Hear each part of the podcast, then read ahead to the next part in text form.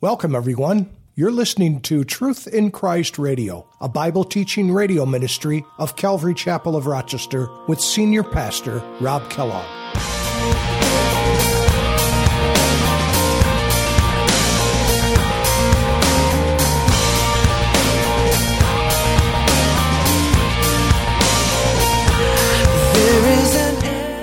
What does it say in Philippians chapter 2, beginning in verse 12? He says, Therefore, my beloved, as you have always obeyed, not as in my presence only, but now much more in my absence, here it is, work out your own salvation with fear and with trembling. And here's the verse For it is God who works in you both to will and to do of his good pleasure. Let him work out what he's already invested and implanted in your life by the Spirit of God. Work that out. Let it be worked out. It's a wonderful, glorious treasure. You can't hide it. Jesus said, How can you put a candle in the middle of a dark room? You do that so that the light will shine and give light to the whole room.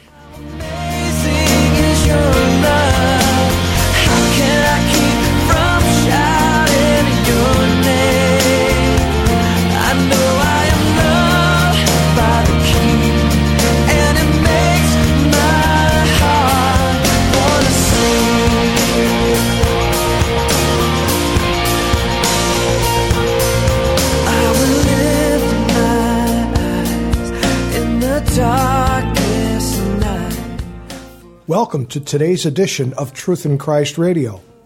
Pastor Rob continues examining Peter's encouragement to the new Jewish Christians and tells them to always sanctify our Lord God in their hearts. We too, being Christian, are to acknowledge His holiness from the center of our being, and by doing this, we are sanctifying the Lord God in our hearts. As we work out our salvation, it puts the Lord Jesus on display. God gives us all the help we need to live this life by the power of the Holy Spirit, and He is faithful to complete this work. Let's join Pastor Rob with today's study. And you suffer any for any reason, there's something in your heart that says, "Well done, well done." It's not because you've done anything wrong; it's because they did it to me, and they're going to do it to you. But, Christian, don't feel like you've got to worry about persecution. Do you know how many millions of Christians have lived and passed on and never been beaten, never been put to death for their faith? The vast majority have never seen that kind of persecution. So we don't need, really need to worry about that, but just be willing. Say, Lord, you know, if, if I'm in a place where these kinds of things happen, let me shine for you. Let me, let me glorify you in it because it very rarely happens. The extent of our persecution is somebody looking at us funny or making a snide remark. I've gotten them too because I, I wear these Jesus shirts, you know, and sometimes I go to Wegmans. Most of the time I get really encouraging things. You find out who the Christians are at Wegmans. I'm walking along with my cart, you know, and I got all my stuff in there, and somebody will come up and say, Love that shirt, man. I wish I could do that. And I'm like, You can. You know, because they're afraid. Because everyone sees it. Jesus is God. You wear a shirt like that, you, are either going to get complimented or you're going to get beat up. Especially in our culture. But, you know, nobody's beat me up yet. That's why I'm going to start lifting weights. I'm going to take my protein drinks and, you know, get all pumped up and just be this towering shadow. Are you going to mess with me? Jesus loves you, my friend. I'm only kidding. It's tempting. No, no, that's just the flesh. But you know, think of of, that. You know, be a, be a light wherever you're at, and don't worry about all that other stuff. I, I've, as much as I've worn that, I've never had to worry. Most people in here have not had any troubles either. You know, we've got a few stories, but nothing of significance. So don't worry. Just serve Jesus Christ. And it can be lonely at times being a Christian. But notice what Proverbs says in Proverbs 18, verse 24. It says, A man who has friends must himself be friendly, but there is a friend who sticks closer than a brother. And you may be lonely, but Jesus is going to stick to you closer than a brother, more than any human relationship, more than a spouse, more than a real blood brother. God will stick to you. He will cleave to you, and you can cleave to him. He sticks closer to you than a brother. And he says, And do not be afraid, verse 14 of back here in Peter. Don't be afraid of their threats, nor be troubled. Jesus even said this in Matthew 10, verse 28. He says, Do not fear those who kill the body, but cannot kill the soul.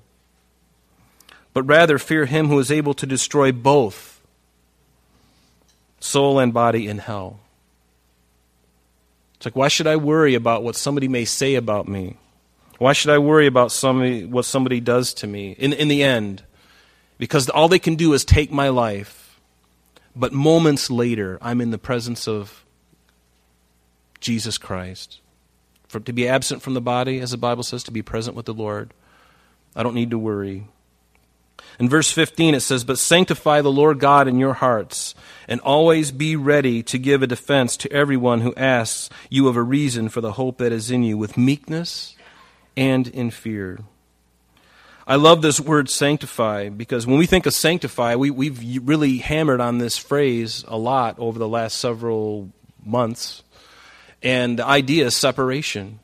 The idea, it's a, it's a, it's a Greek word, hagiazo, and it means to purify or to consecrate, to make, to make, um, to hallow. Our Father in heaven, hallowed be thy name. Hallowed, separate, alone, separate from all things impure. And I love this definition. It means to be separate from profane things and dedicated to God. Remember? Separate from something and dedicated to. It's not good enough just to be separated from. Now you need to be dedicated to with all of your heart. All of your heart. What are you afraid of? to be completely dedicated, to be totally sold out for Jesus Christ, what are you afraid of? Are you afraid of losing a friend? Are you afraid of a family member turning their back on you? Are you afraid of an unbelieving spouse who's finally going to say, you know what, now you've crossed the line, I'm out of here? You be sold out for the Lord and let Him figure all that out. Your heart before Him but sanctify the Lord God in your hearts. Another rendering could be this literally in the Greek, you could read this phrase like this But set apart Christ as Lord in your hearts. But set apart Christ as Lord in your hearts. Is Jesus Christ Lord in your heart? You may say that He's Lord, but is He? Is He Lord in your heart? In your heart. Not just in your life. Is He Lord in your life? Does He have His Word governing your heart, your life? or is he just a part of your life? Christians who have just Jesus as a part of their life are usually the weakest, the most vulnerable to temptation, and are the first to backslide because they have not made him their all in all. Why?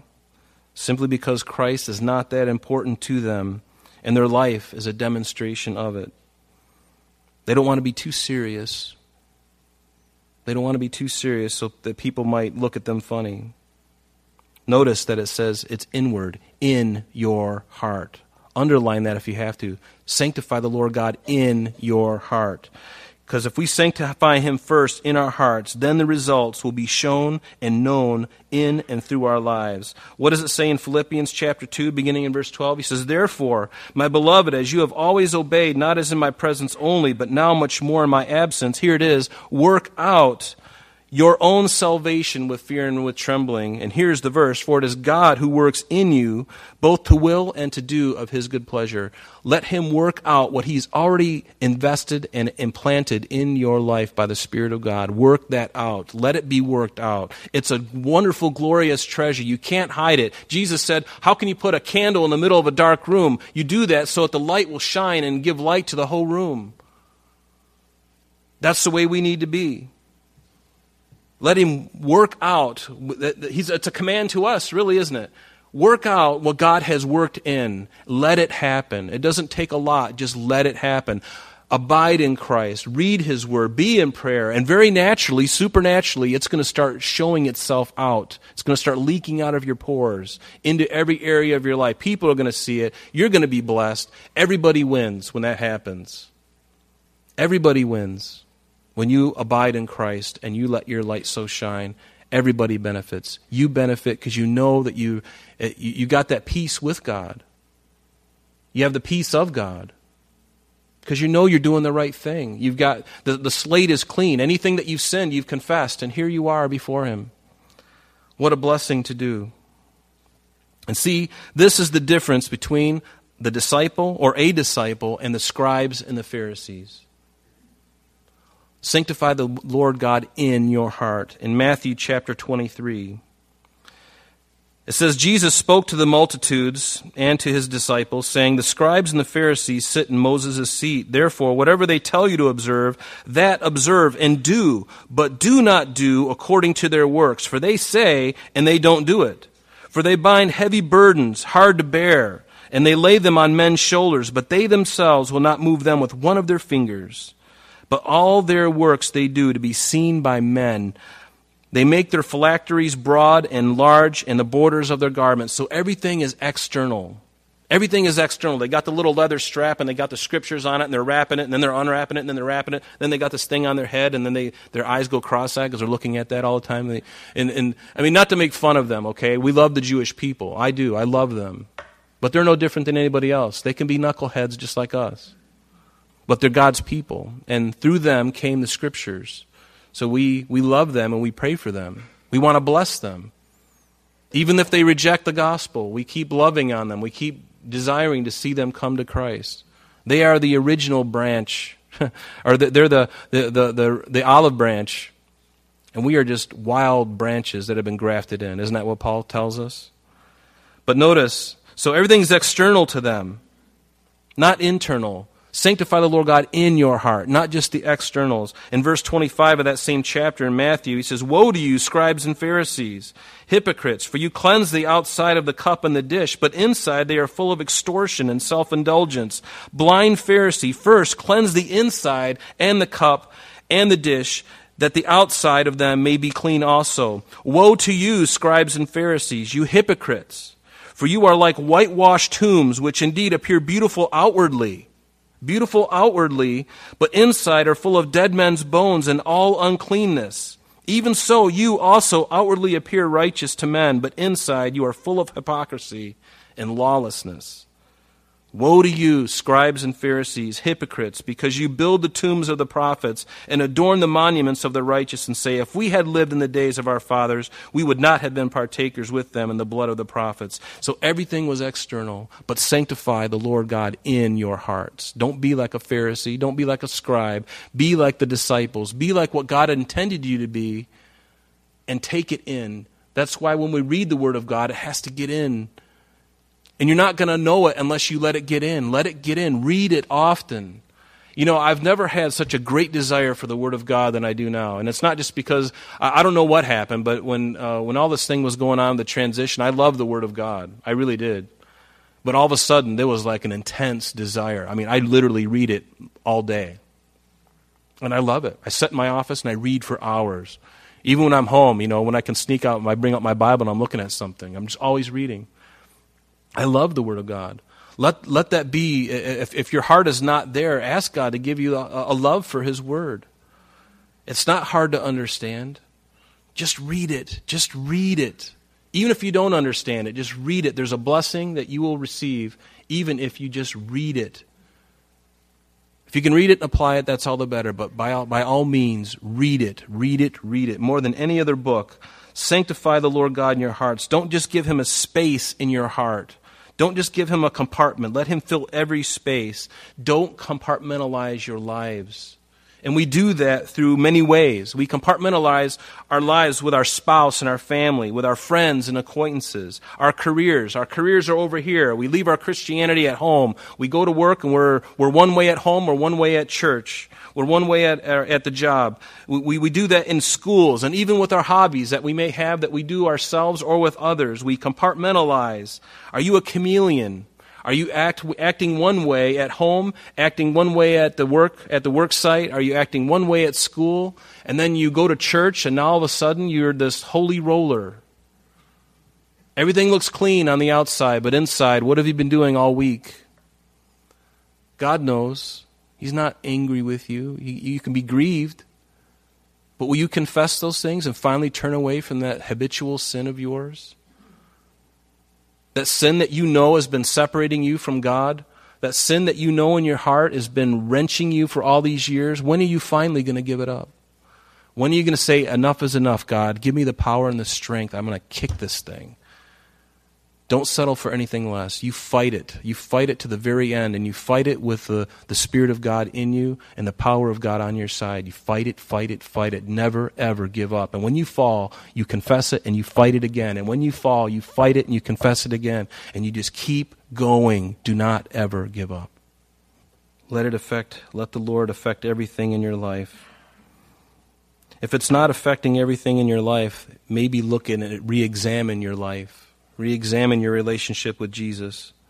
God demands total separation unto Him, like a burnt offering. The Jews would take the whole animal for a burnt offering. There were some offerings that they would divide parts of it, and parts of it the priests would be able to eat, and the other part would have to be put on the altar. But a total burnt offering was the entire animal up on the altar, the whole thing burned completely. And see, that's what God wants from us. He wants the full, our whole entire life. Let Him sanctify Himself in your heart that you are completely sold out for Him because He loves you. Do you know He loves you? He knows what's best for you and me. And I love that. He, he loves us so much. He says, I know what the best thing for you is. The most fruitful life you're going to have is a life that's sold out to me. That's what he's saying. But when we put him in a box and compartmentalize him for certain areas of our life, he allows it. But it's not his best. And in the end, you're cheated. And then the world doesn't see the true faith. They don't see the real thing before them. And is it any wonder that they marginalize the church? Is it any wonder if they say, well, if you're a Christian and you're still doing these things, why should I be one? But when we show them, but we live the example, and, and, and, it doesn't mean we're perfect. None of us in this room are perfect. The thing is, is we have to take serious our walk with Him. Let Him abide in us completely. Take it in and do something with it. Prayerfully do something with it. There's a song on K-Love that I can't stand. I don't know why, but it says, you know, um, it's time for us to do something. You know, I just want to do something. I just want to do something. It's like, well, that's that's good. I, I get it but it's like do something and be led by the Lord. Don't just go out and do something. Because you can do something in the flesh and it's not going to do any good. Do something, but be led by the Spirit of God and take a step of faith and do that thing, whatever it is. That's the way to do it. Don't just do something to do something. Do something, be led by it, spend time with Him, and then do something. And then whatever that is will be more effective.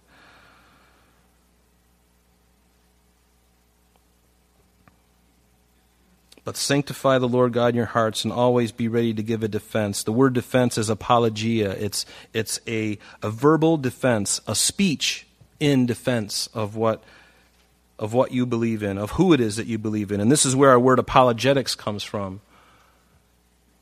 Can you defend what you know to be true? Do you know the basic tenets of Christianity? Do you know the scriptures to defend the very basics of Christianity? The, the fact that man is sin and is lost in need of a Savior do you know where the Bible talks about the virgin birth? Do you know the prophecies of Jesus and the fact that he is God come in human flesh through the line of Judah, through the line of David, that Jesus was the only one who could pay the price for our sins? Do you know in the Bible where it talks about the crucifixion, the resurrection, the rapture of the church, the second coming of him physically coming to the earth, the millennial reign of Christ, the thousand year reign, and the eternal state for believers and unbelievers?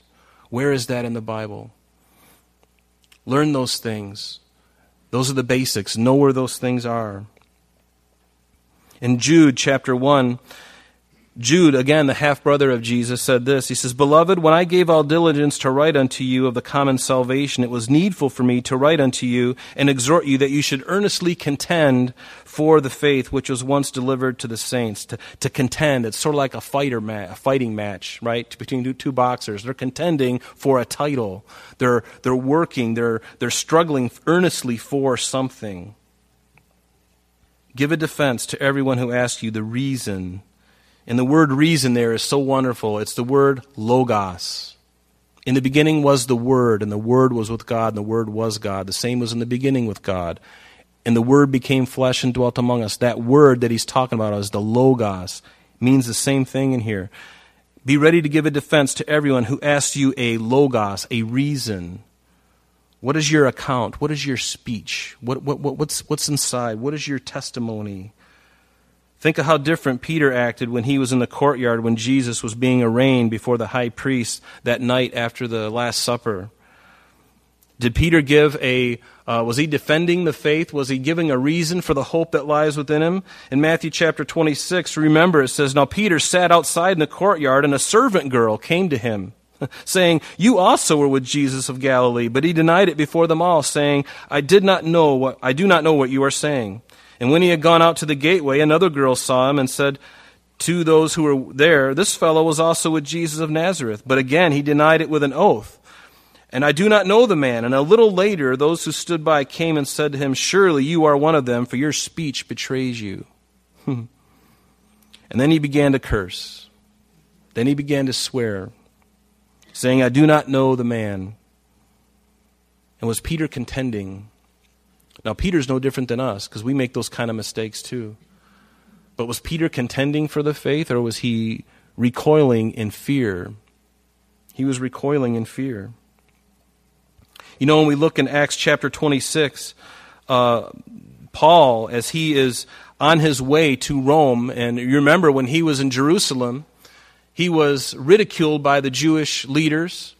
And finally, they send him to Felix, and Felix sends him to Agrippa, and Agrippa goes to, you know, uh, others, and, he's being ping pong back and forth between these different rulers. And finally, in Acts chapter uh, 26, if you recall, what did, what did the Apostle Paul say before King Agrippa? King Agrippa said to Paul, You are permitted to speak for yourself. And so Paul uh, reached, stretched out his hand, and he answered for himself. He said, I think myself happy, King Agrippa, because I shall today answer for myself concerning all the things which I am accused of by the Jews, especially because you are expert in all customs and, and questions which have to do with the Jews. Therefore, I beg you to hear me. And then he goes on, and from verse 4 onward, he, he, he starts to talk about his manner of youth, how he was uh, brought up as a Pharisee, how he persecuted those who were not of that way and that, and that for this reason, for the promise of the scriptures, that he's standing before him now. And then he goes on in verse uh, 12 of that same uh, chapter, and he tells Agrippa the very act of his conversion on the road to Damascus. So he gives him an account of what happened to him, his testimony, if you will. So he gives him this testimony. Now, Paul is defending his faith. He's giving a speech. He's sharing what it is, why I am who I am. I was brought up this way. I was on the road to Damascus on my way to persecute any of those Christians. And I was knocked down, and this bright light blinded me. I was blind. I was brought into to Damascus, and a man prayed, Ananias, to receive my sight. I did. And he tells him the whole story and how he went and he shared with the people in Damascus. He was giving a testimony, he was defending the reason for the hope that lies within him. And then he goes on, and, and even after his conversion, how Paul went through all, all the different regions of the Gentiles, preaching to them. And at one point, Agrippa says, as he made his defense before Festus, because Festus and Agrippa were both there together, Festus at one point said with a loud voice, Paul, you are beside yourself. You are mad. Much learning has made you mad. But he says, I'm not mad, most noble Felix, but speak the words of truth and reason. For the king, before whom I also speak freely, knows these things. For I am convinced that none of these things escapes his attention, since this thing was not done in a corner. And King Agrippa, he addresses him. He says, Do, do you not believe the prophets? I know that you believe. And Agrippa said this to him Paul, you almost persuade me to be a Christian. I'm sorry, that's all the time we have for today. But please join us next time when Pastor Rob continues our study in 1 Peter. Calvary Chapel of Rochester is located at 2503 Browncroft Boulevard, Rochester, New York, 14625. You can reach us at our church office between 9 a.m. and 4 p.m. Monday through Friday at area code 585 586 3140. If you would like to have an audio CD of today's message mailed to you in its unedited form, simply mention today's date when contacting our church office. And that number again is 585 586 3140. You can also contact us via the web by logging on to www.calvaryrochester.com. There you will be able to access a number of useful things such as information concerning our beliefs, ministry and contact information, our location and service times, and much more. You can even download the radio and sanctuary messages in MP3 format free of charge from the resources link. To listen to Calvary Chapel of Rochester Sanctuary messages or Truth in Christ radio on your mobile device, just subscribe to both through Google Play or Apple Podcast. We are so glad that you could join us today, and if there is any way that we could bless you in your walk with Jesus Christ, please don't hesitate to call our church office. Remember, Jesus said, I am the way, the truth, and the life. And for this cause I have come into the world, that I should bear witness unto the truth. Everyone who is of the truth hears my voice. May God bless you in abundance today as you walk with Him. And until next time, this has been Truth in Christ.